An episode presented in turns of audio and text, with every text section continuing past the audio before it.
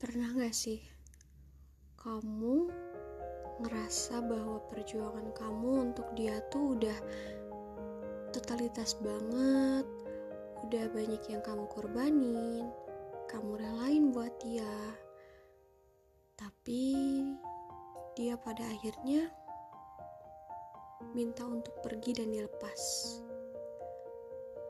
Why gitu? Pasti kamu ngerasa bahwa perjuangan kamu bakal sia-sia kalau lepasin dia. Tapi meminta seseorang yang bahkan udah gak mau sama kita untuk tetap tinggal itu sakitnya lain dan akan percuma. Mungkin saat ini dia akan mengiyakan dan kembali lagi menjalani hari-harimu dan harinya dia seperti biasanya. Tapi kamu mikir nggak kalau dia itu akan berjalan tanpa cinta? Hampa aja gitu. Titik ini adalah titik di mana kamu akan kecewa berat.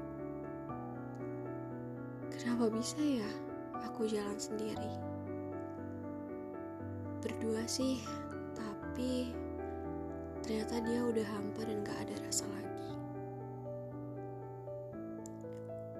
Tapi itu akan terjadi kalau kamu tetap mempertahankan dia bersama kamu. Kalau sejak awal kamu memilih melepaskan dia,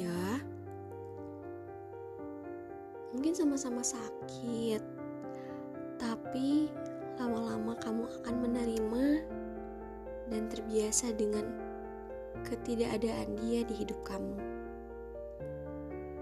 Memang berat, tapi ini proses yang harus kamu lewati.